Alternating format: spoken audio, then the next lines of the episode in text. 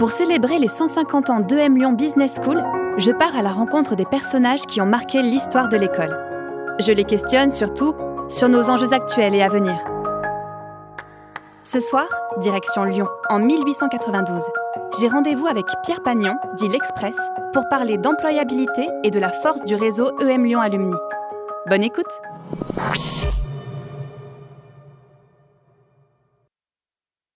Salut Pierre Bonjour madame. Tu vas bien? Purée, t'as changé Je vais très bien, merci madame. Et vous-même? Bah arrête Je t'ai vu quand t'étais en première année à l'école, tu te souviens? Bah, Ça remonte à 20 ans maintenant, t'étais un tout jeune homme à l'époque. bah alors, qu'est-ce que tu fais maintenant? Il paraît que tu te fais appeler l'Express. Ce surnom me colle à la peau. Eh bien, je suis marié depuis 12 ans, j'ai plusieurs enfants. Je suis collaborateur de la maison Chabrière-Morel. Je suis aussi président de l'association des anciens élèves de l'école supérieure de commerce et membre de son conseil d'administration. Je suis aussi membre de quelques œuvres sociales d'enseignement et de charité. Eh bé et, et tu as des nouvelles des autres? Tu sais ce qu'ils font maintenant? Bien sûr, dès la première année, tu sais, l'école a produit d'excellents résultats. 13 diplômes ont été délivrés aux anciens élèves de l'école de Mulhouse. La plupart travaillent dans l'entreprise familiale.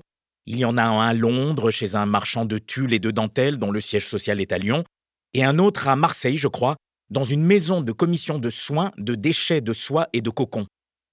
Ma promotion de 74, si tu te rappelles bien, était plus importante. 20 ont été diplômés et 3 ont obtenu un certificat d'études.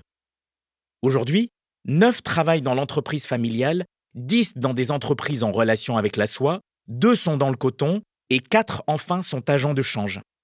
Les autres qui n'ont pas obtenu leur diplôme travaillent dans des domaines aussi variés que la droguerie ou la banque. Mais leur situation est tout à fait convenable. Notre association des anciens élèves s'en est assurée. Après tout, ils ont tout de même reçu l'enseignement commercial de notre école, et les sociétés dans lesquelles ils sont entrés savent que les diplômes étaient difficiles à obtenir, surtout dans les premières années. Je remarque que tu t'es inséré très rapidement sur le marché du travail, et les autres également. Nul doute que les étudiants de l'école sont de bons profils, qui doivent intéresser très fortement les fabricants lyonnais. D'ailleurs, c'est comme ça qu'on pourrait définir la valeur d'un diplôme, n'est-ce pas? L'employabilité. EM Lyon, en termes d'employabilité, est une des meilleures écoles françaises, du monde même, tout diplôme confondu.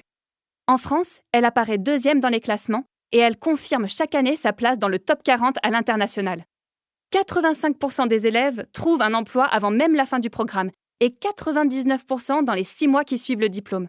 Alors tu vois, l'employabilité, c'est notre marque de fabrique. C'est grâce à l'apprentissage, la qualité des cours, la reconnaissance de la marque, les ateliers outils d'employabilité, les événements et tout ce que l'école propose d'accompagnement tout au long de la carrière de ses étudiants. Mais je suppose que vous n'avez pas encore développé tout ça, vous. Tu saurais dire, toi, à peu près, la durée d'insertion ou des éléments comme ça?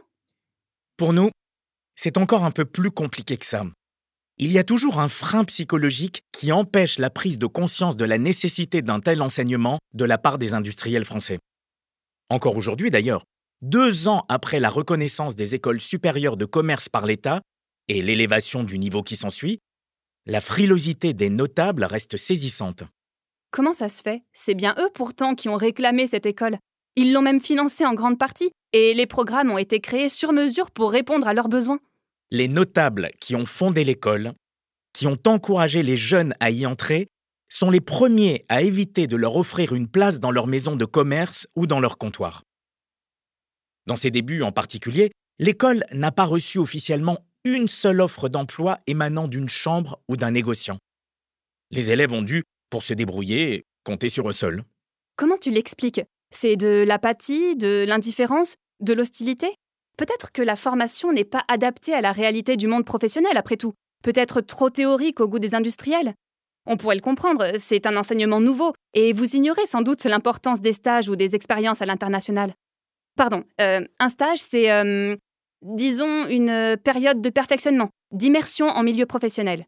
Et qu'il s'agisse de stage ou d'expérience à l'étranger, on parle de capacité d'adaptation. Tu sais que la capacité d'adaptation est l'une des soft skills les plus demandées par les entreprises? 84% des cadres considèrent que savoir s'adapter est l'une des compétences que leur culture d'entreprise met le plus en avant. Et la meilleure manière de travailler ces capacités d'adaptation est de se confronter à d'autres manières de voir. À mon époque, toutes les écoles et universités prévoient notamment des périodes d'immersion interculturelle. À EM Lyon, les étudiants partent 4 à 6 mois à l'étranger, dès leur première année.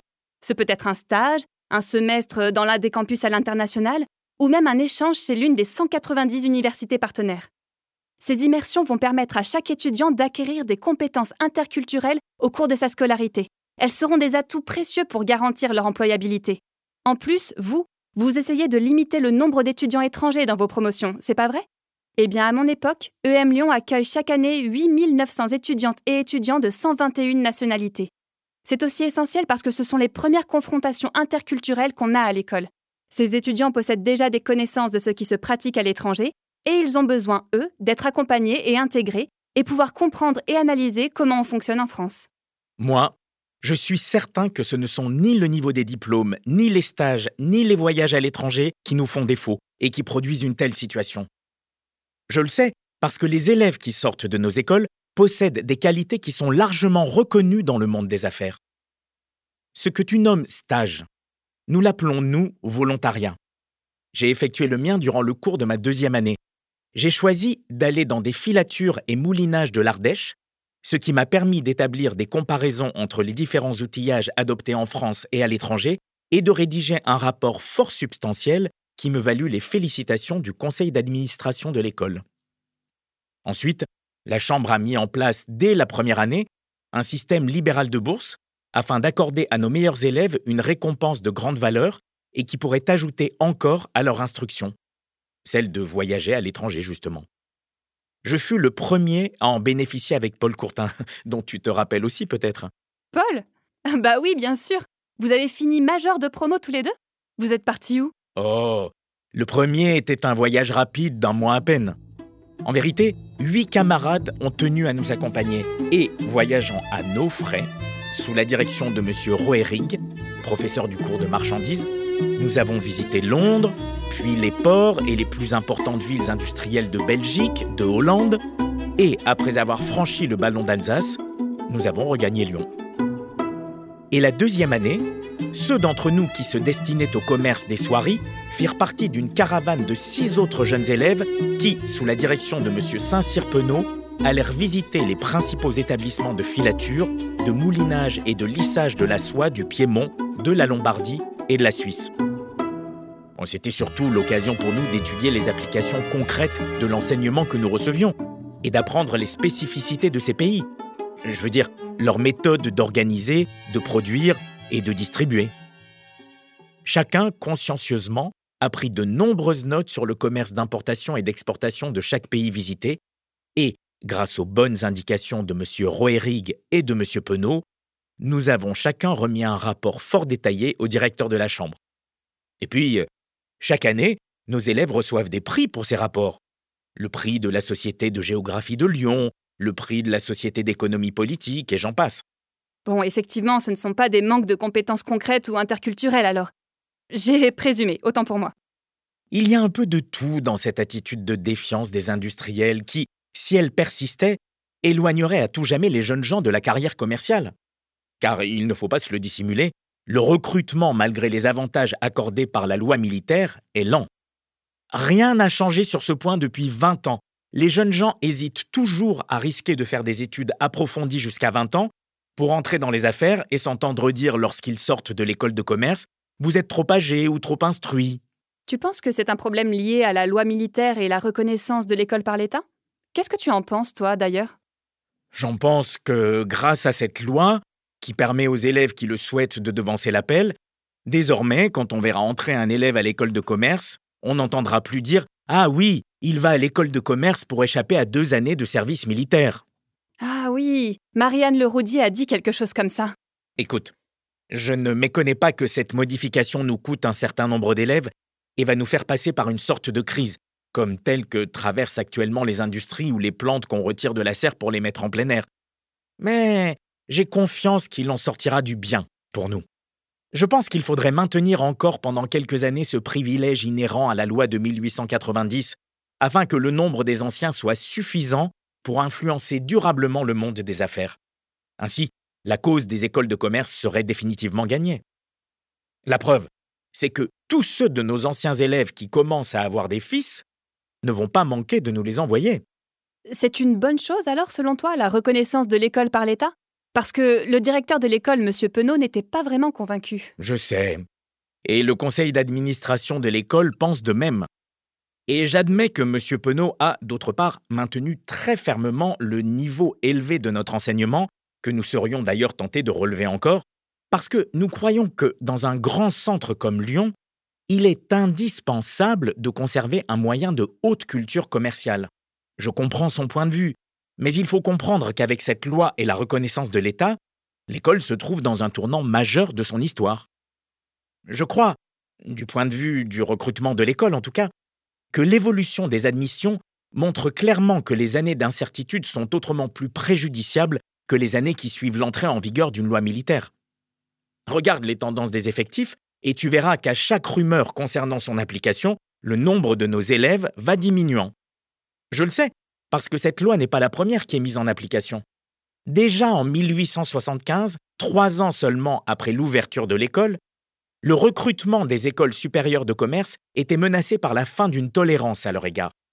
Pourtant, la loi de juillet 1872 sur le recrutement militaire avait admis les élèves de l'école centrale des arts et manufactures, des écoles nationales des arts et métiers, toutes sortes d'écoles nationales enfin, hein, même du conservatoire de musique, à obtenir un sursis pour achever leurs études. Les élèves des écoles de commerce, même placés sous le patronage officiel des chambres de commerce, n'avaient pas obtenu cette faveur. De telle sorte que les élèves de ces dernières écoles étaient forcés, en théorie, et faute de la faculté du sursis, ou de ne pas entreprendre des études qu'ils redouteraient de voir interrompues, ou d'y renoncer après les avoir commencées. En fait, jusqu'en 1875, l'autorité militaire a bien voulu, à titre de tolérance, accorder des sursis, mais cette possibilité a par la suite été retirée. Cette mesure inattendue ne tarda pas à produire les résultats qu'il était facile de prévoir. La rentrée de 75 des élèves aux écoles de commerce, du moins en ce qui concerne l'école lyonnaise, s'effectua d'une manière très défavorable. Et ce recul dans la bonne marche des écoles de commerce était dû uniquement, nous en avons la conviction, à la situation inférieure que la loi leur avait fait comparativement aux écoles nationales plus favorisées. Effectivement, ça paraît assez juste que les élèves de l'école de commerce aient les mêmes avantages que les autres écoles d'enseignement supérieur ou technique. Mais ce qui est en jeu avec la reconnaissance de l'école par l'État en 1892, c'est la perte d'autonomie et d'originalité des écoles, si j'ai bien compris. De même, le fait que l'État contrôle l'enseignement des écoles nationales. Tu vois, je comprends qu'il ne voulait pas se désintéresser de l'enseignement fourni par les écoles de commerce et qu'il se réserve certains droits de contrôle de ses administrateurs. Car de cette manière, l'État s'assure que nos écoles sont des institutions sérieuses. Mais il n'en reste pas moins que ces écoles ont su toutes seules se faire une bonne réputation. Et je comprends que la Chambre veuille en garder le contrôle. Dans ces années, l'école fait le choix de l'excellence. Et ce n'est pas des concours communs et centralisés qui vont permettre à l'école de se développer dans ce sens. Écoute, pour tout te dire, si la loi du recrutement militaire a fait bénéficier les élèves des écoles supérieures de commerce reconnues par l'État des mêmes privilèges que les grandes écoles nationales, c'est grâce à nos efforts persévérants, entrepris dès 1884, de concert avec les associations des écoles supérieures de commerce, réunies sur mon initiative en un syndicat provisoire. Ensemble, on s'est efforcé de contribuer au développement des questions relatives à l'enseignement commercial, de défendre collectivement les intérêts des associations en faisant partie, et d'intervenir si besoin pour y réussir auprès des autorités publiques. Tu sais, tu veux parler de la loi militaire, de la reconnaissance de l'école par l'État, des facilités d'attirer des nouveaux élèves, la qualité de l'enseignement qu'on donne. Tout ça est lié, il me semble, au fait que nos jeunes diplômés trouvent ou non des places dans nos maisons et nos industries. Si c'était le cas, il n'y aurait même pas à discuter, mais ça ne l'est pas. Ce que je vois, c'est qu'en Belgique, on a créé des diplômes de bachelier et de licenciés en sciences commerciales qui donnent accès aux emplois commerciaux. En Italie, les instituts techniques délivrent un diplôme d'administration comptable qui aide puissamment au placement des anciens élèves de ces écoles et, par la suite, facilite le recrutement dans les établissements d'enseignement commercial. En Allemagne, la Handelsakademie a pour principale préoccupation de trouver des emplois pour ses élèves diplômés et elle a placé déjà près de 40 000 de ses adhérents. Et à Londres, les principales maisons de commerce se sont engagées à prendre de préférence dans leur comptoir les jeunes gens qui, à la suite de leurs examens, auraient obtenu un certificat d'aptitude émanant soit de la Chambre de commerce de Londres, soit des universités d'Oxford et de Cambridge. Tu comprends? Partout, on protège et on soutient les anciens élèves de ces établissements. Partout, on leur donne la préférence dans le recrutement des agents consulaires. Et partout, on dispense les jeunes diplômés du service militaire. Partout, sauf en France. C'est ce qui t'a encouragé à créer l'association des alumni de M Lyon? L'association des anciens élèves de l'école? Oui. Si une association amicale d'anciens élèves a une raison d'exister, c'est bien celle des anciens élèves de notre école supérieure de commerce. Quand je suis rentré à Lyon en 1877, imbu du principe L'union fait la force, aidons-nous les uns les autres, j'ai réuni dans ma modeste chambre d'étudiants quelques-uns de mes anciens camarades. Je leur ai fait part de l'opportunité de créer parmi nous une association dont le but ne serait pas uniquement d'entretenir et de faire naître des relations amicales, mais principalement de s'entraider dans la recherche de positions. Cette proposition fut agréée avec empressement. Des adhésions furent rapidement obtenues et des statuts élaborés avec le concours éclairé du docteur Penaud. Autorisé par arrêté préfectoral du 12 septembre 1877, l'Association des anciens élèves de l'École supérieure de commerce et de tissage de Lyon était fondée. Et j'en fus nommé président, fonction que j'ai occupée activement jusqu'au 4 décembre de l'année dernière. J'ai fait aussi d'actives démarches auprès des pouvoirs publics pour que la carrière consulaire s'ouvre aux élèves diplômés des écoles supérieures de commerce françaises et que tous soient admis à concourir aux bourses de voyage créées par la Société d'encouragement pour le commerce français d'exportation. Ces démarches eurent un plein succès, grâce à l'appui des parlementaires de la région notamment. Pourquoi tu as quitté la présidence l'an dernier alors? C'est très personnel. Nous voudrions, ma femme et moi, notre troisième enfant. Or, jusque-là, je dirais que ma vie fut double. L'une fut entièrement donnée à l'école, et l'autre fut pour ma famille. Désormais, mes devoirs de famille ont accru l'importance de mes occupations professionnelles à la maison Chabrière-Morel où j'occupe une situation matérielle et surtout une situation morale de premier plan. Je continue néanmoins à faire partie du comité de l'association dont je suis le président d'honneur. Comment tu définirais le rôle des alumni, le, le rôle des anciens élèves? Perfectionnement des méthodes d'enseignement et placement des anciens élèves. Je pense que l'association doit être préoccupée constamment et avec un dévouement incomparable à ne laisser échapper aucune occasion d'être utile à ces jeunes ou anciens camarades, soit en s'occupant de leur placement, soit en leur rendant les services dont ils peuvent avoir besoin. Par exemple, lorsque l'état financier de l'association l'a permis, nous avons créé des prêts d'honneur en faveur de ceux éprouvés par des revers de fortune. Bien sûr, tout le monde ne peut pas participer, mais pour ceux qui le peuvent, c'est un rendement moral immense. En 2020, après la mise en place des mesures strictes pour limiter la propagation du virus en France, entraînant la fermeture partielle des campus et le passage des cours en distanciel, l'école et sa fondation, dont je t'avais parlé il y a 20 ans, ont débloqué un fonds d'urgence exceptionnel pour venir en aide aux élèves qui pourraient être dans le besoin. Cet acte solidaire a pu être réalisé notamment grâce à l'appui du réseau EM Lyon Alumni et ses 35 700 diplômés répartis dans 130 pays. Après, je conçois qu'on soit pas sur les mêmes échelles entre ton époque et la mienne. C'est bien normal. Tu as créé le réseau il y a quoi? 15 ans? Mais c'est pour te dire que ce nombre et cette présence des anciens diplômés dans le monde entier représentent une véritable force du réseau EM Lyon Alumni. Et son principe fondateur, tu es bien placé pour le savoir, reste l'entraide et la solidarité, comme tu l'as dit. L'équipe chargée du réseau des alumni est répartie sur le campus de Paris, Écully, Casablanca et Shanghai. Et ce département d'EM Lyon Business School travaille en coopération avec les autres entités de l'école afin d'accompagner les diplômés, de renforcer les liens, de développer l'engagement et de faire rayonner le réseau. Plus de 250 ambassadeurs bénévoles animent le réseau autour de plus de 80 communautés géographiques et thématiques. Et ensemble, chaque année, ils organisent plus de 290 événements et rencontres, physiques ou digitales, en France et aux quatre coins du monde. Avec un tel réseau et une telle organisation, il est évident que notre école doit être dotée d'un enseignement vraiment supérieur car chaque diplômé, en quelque lieu qu'il soit et par ses connaissances directes, est susceptible d'introduire toutes les améliorations dans l'enseignement dont l'utilité et l'efficacité pourraient se faire sentir de manière instantanée. En tout cas, c'est ainsi que nous avons préconisé de notables perfectionnements qui ont été effectués dans l'enseignement des langues vivantes, de la géographie, des marchandises et de la législation.